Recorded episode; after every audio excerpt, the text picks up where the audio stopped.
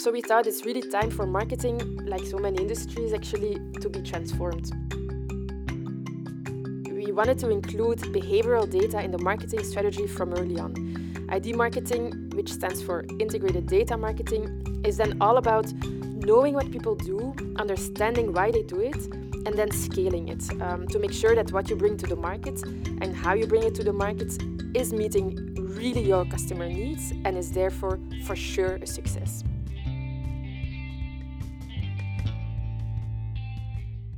Hello, and welcome to this new episode of the House of Marketing podcast. In this episode, we will introduce you to the concept of ID marketing, a new approach to marketing where we integrate experimentation and neuromarketing in the full marketing methodology. My name is Jean Marc. And I'm Eva. And we will be your host for this marketing podcast. Throughout the different episodes, we will discuss several marketing concepts. What makes this marketing podcast different is that we will apply ID marketing to all of these. Everything you will know about marketing, we will challenge in this podcast. This whole episode will be about ID marketing. Soon we will reveal what the abbreviation ID stands for. So stay tuned and learn all about ID marketing, which will revolutionize the field.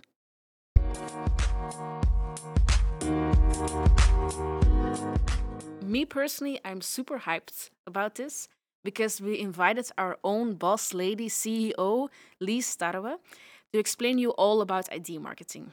So, welcome, Lise. We're so happy to have you here. Hello, Eva and Jean-Marc, and hi, everyone, and thank you so much for having me. So, at the House of Marketing, we always look for better ways to do marketing.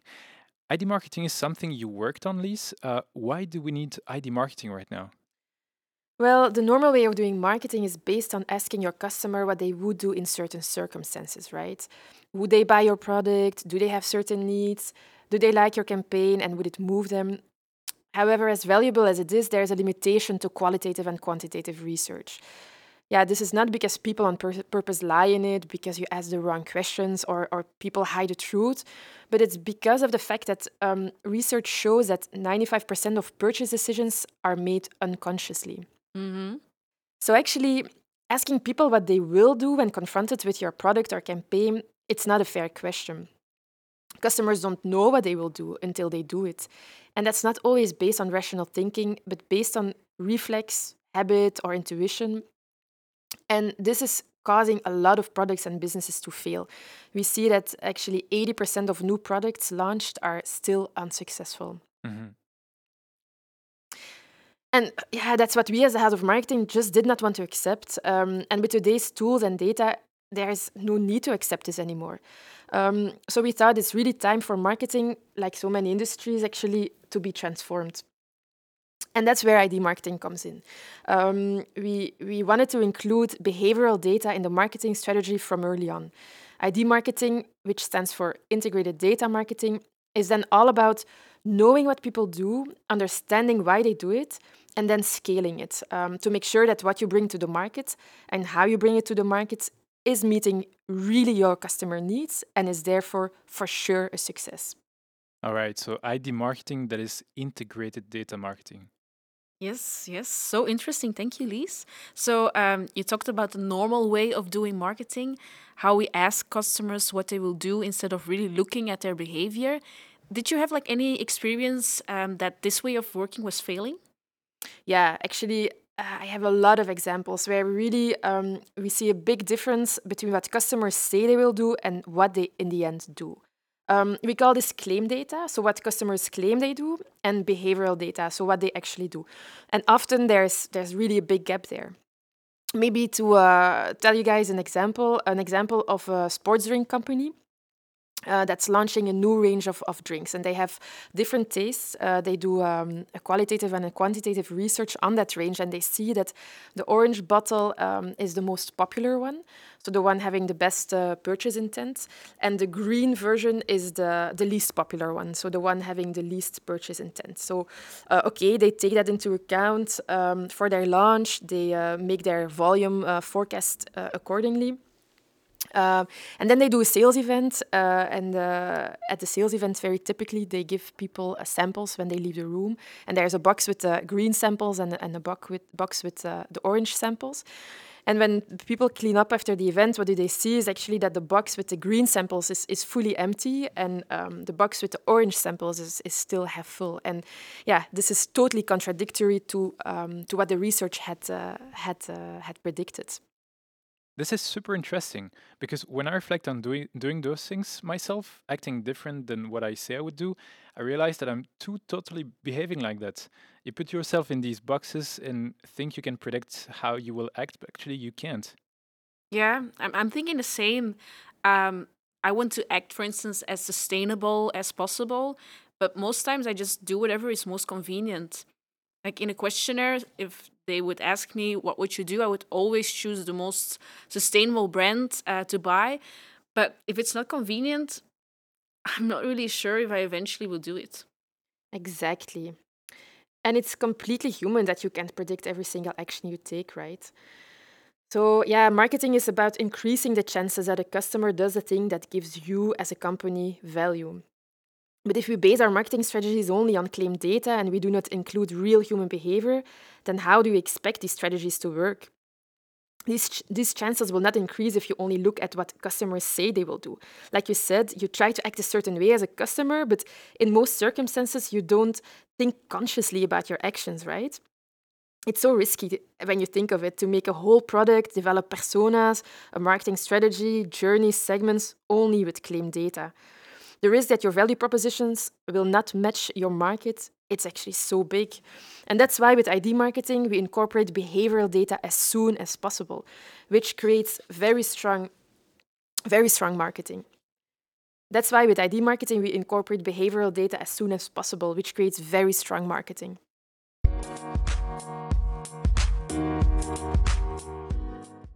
So uh, now our next question is how would you incorporate behavioral data well, ID marketing is a combination of, on the one hand, in market experiments and on the other hand, neuroscience. Um, so we test what people do, those are the in market experiments. And then on the second hand, we figure out why they do it with neuroscience. So it's really two elements, right?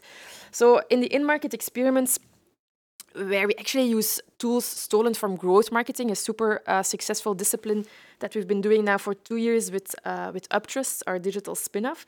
Um, so in the in-market experiments, we do quick tests and we see what works and what doesn't. And with normal growth marketing, you would scale what works, um, but you are still assuming it works for certain reasons. With ID marketing, you integrate the neuroscience part where you will also know why it works. And that is adding a totally different level. All right, so this is really interesting, uh, very innovative. I put myself in the shoes of the listeners who might think traditional marketing still works. So, will you keep traditional marketing approach, or what do we do with that, and the who, the what, and the how? Yeah, yeah, we still keep this holy marketing structure of the who, the what, and the how as a base. Um, what will be different is that we continuously add behavioral data on the full process. So we base our who, what, and how on claim data like the traditional way, but we also add a layer of behavioral data. So it's not that we step away from claim data at all, but we just say it's not enough and it needs um, something more. So we will still do qualitative and quantitative research, which is the claim data, but we will enrich it with in-market experiments. In those experiments, we see what works. We then add a layer of neuromarketing in which we assess why it worked. And we keep on doing that. So there is really like a cycle aspect in it. So we do uh, different loops of experimentation, seeing what works, scaling um, based on why it works. And then we come to the perfect mix of, um, of what works with your customer in terms of product or campaign. And the risk of not having a market fit will be much lower than um, by adding that behavioral data. So you're always checking with the market if what you're doing is the right thing.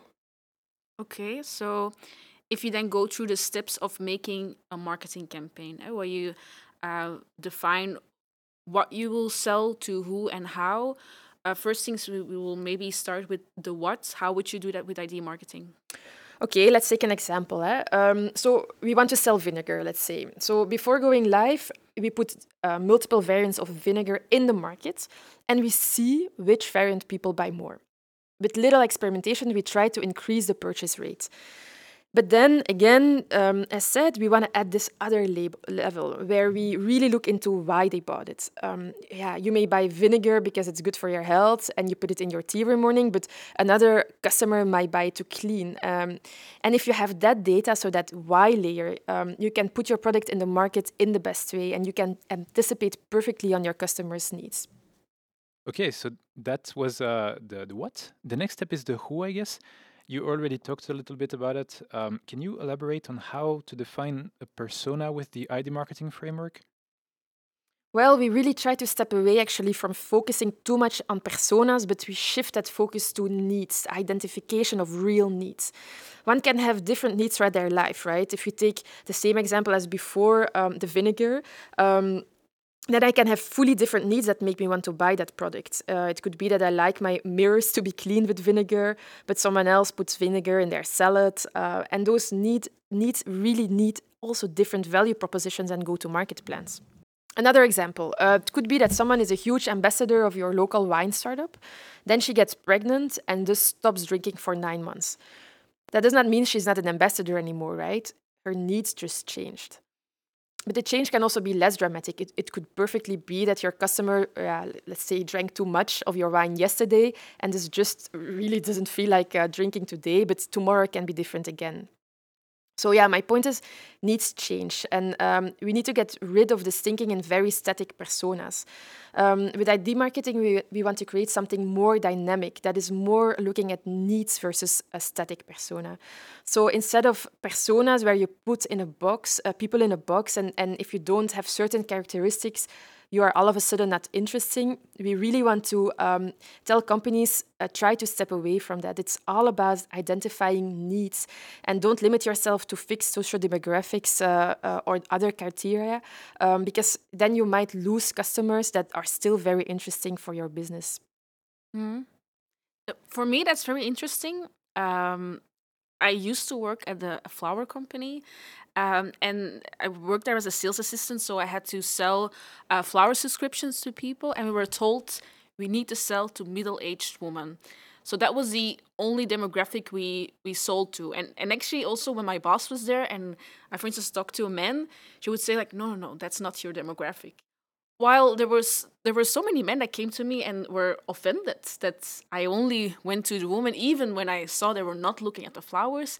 And other men that were really admiring the flowers I would say like nice huh?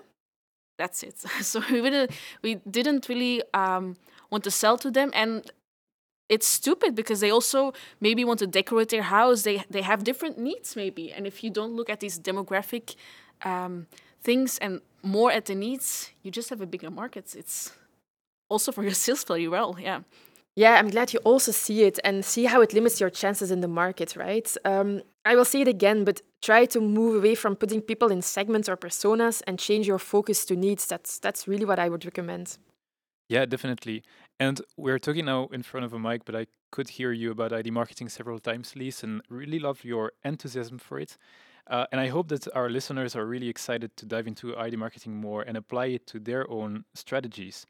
So we talked a little about the, the what and the who. Um, let's dive into the how, if you will. How would the how change with the ID marketing approach? Well, um, in a very traditional setup uh, of marketing, you develop one big campaign at the beginning of the year, you link it to a business case, and then you add targets to it, right? So, of course, um, in this approach, you didn't test anything yet. So, as said in the beginning of this podcast, the chances that you will fail are unfortunately very high. Um, what do you do with ID marketing is you start experimenting before the go live. Um, you bring real products into the market with real go to market plans, real messages, visuals, videos through real channels. So you really create a very realistic environment, also with realistic, real sales channels. That's, that's also very important. So you don't go sit at a table in the supermarket uh, to let people taste your yogurt and ask them if they would buy it, because again, that's claimed, right? Um, you would put your new yogurt on the shelf and see if people buy it. So that's the difference. So yeah, you just let consumers in the end and show you what works, uh, what messages or executions move them the most in your go-to-market plan, uh, through which channels. And then ideally, again, you add a last layer of um, neuromarketing to it um, to assess why one execution work, worked better than the other one. Um, as neuromarketing can also do that. I don't know if you know that, um, because it can also work in very small researches uh, and to uh, then assess why an execution worked better than the other one of course, yeah, in the end, you will tell your customer that they were part uh, of a test uh, when they have just finished uh, finished their sales cycle.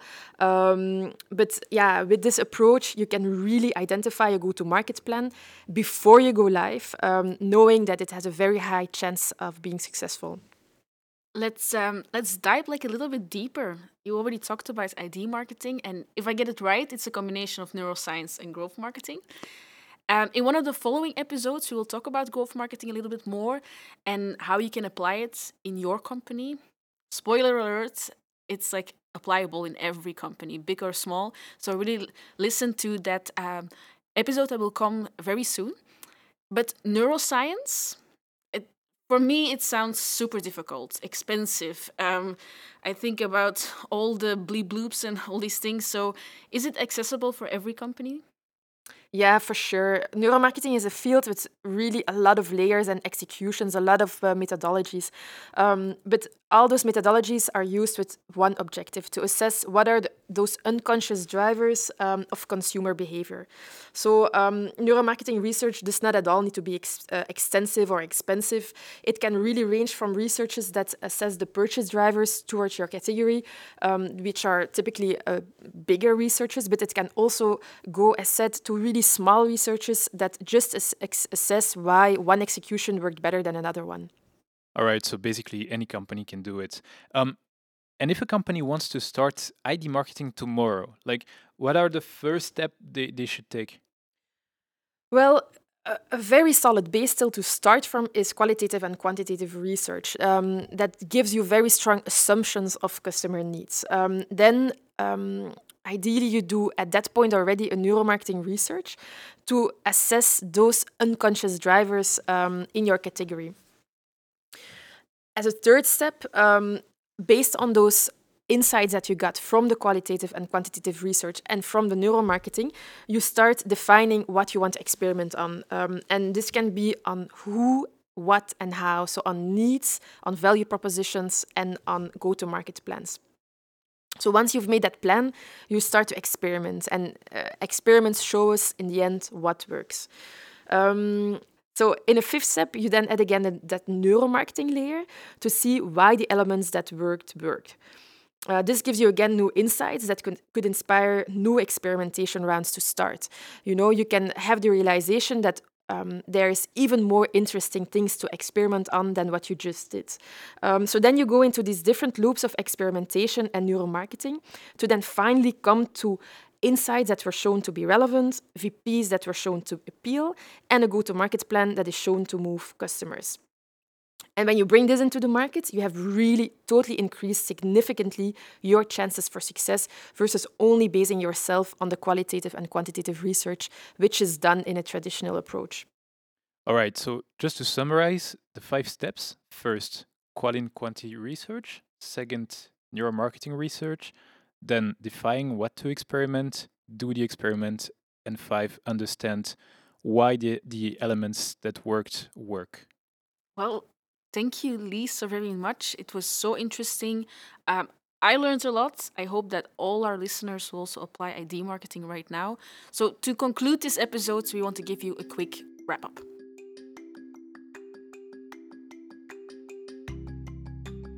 So, ID marketing, integrated data marketing, is a new approach to marketing where behavioral data is all layers of marketing before and after the go live. This decreases the risk of having a campaign or product that doesn't fit the market.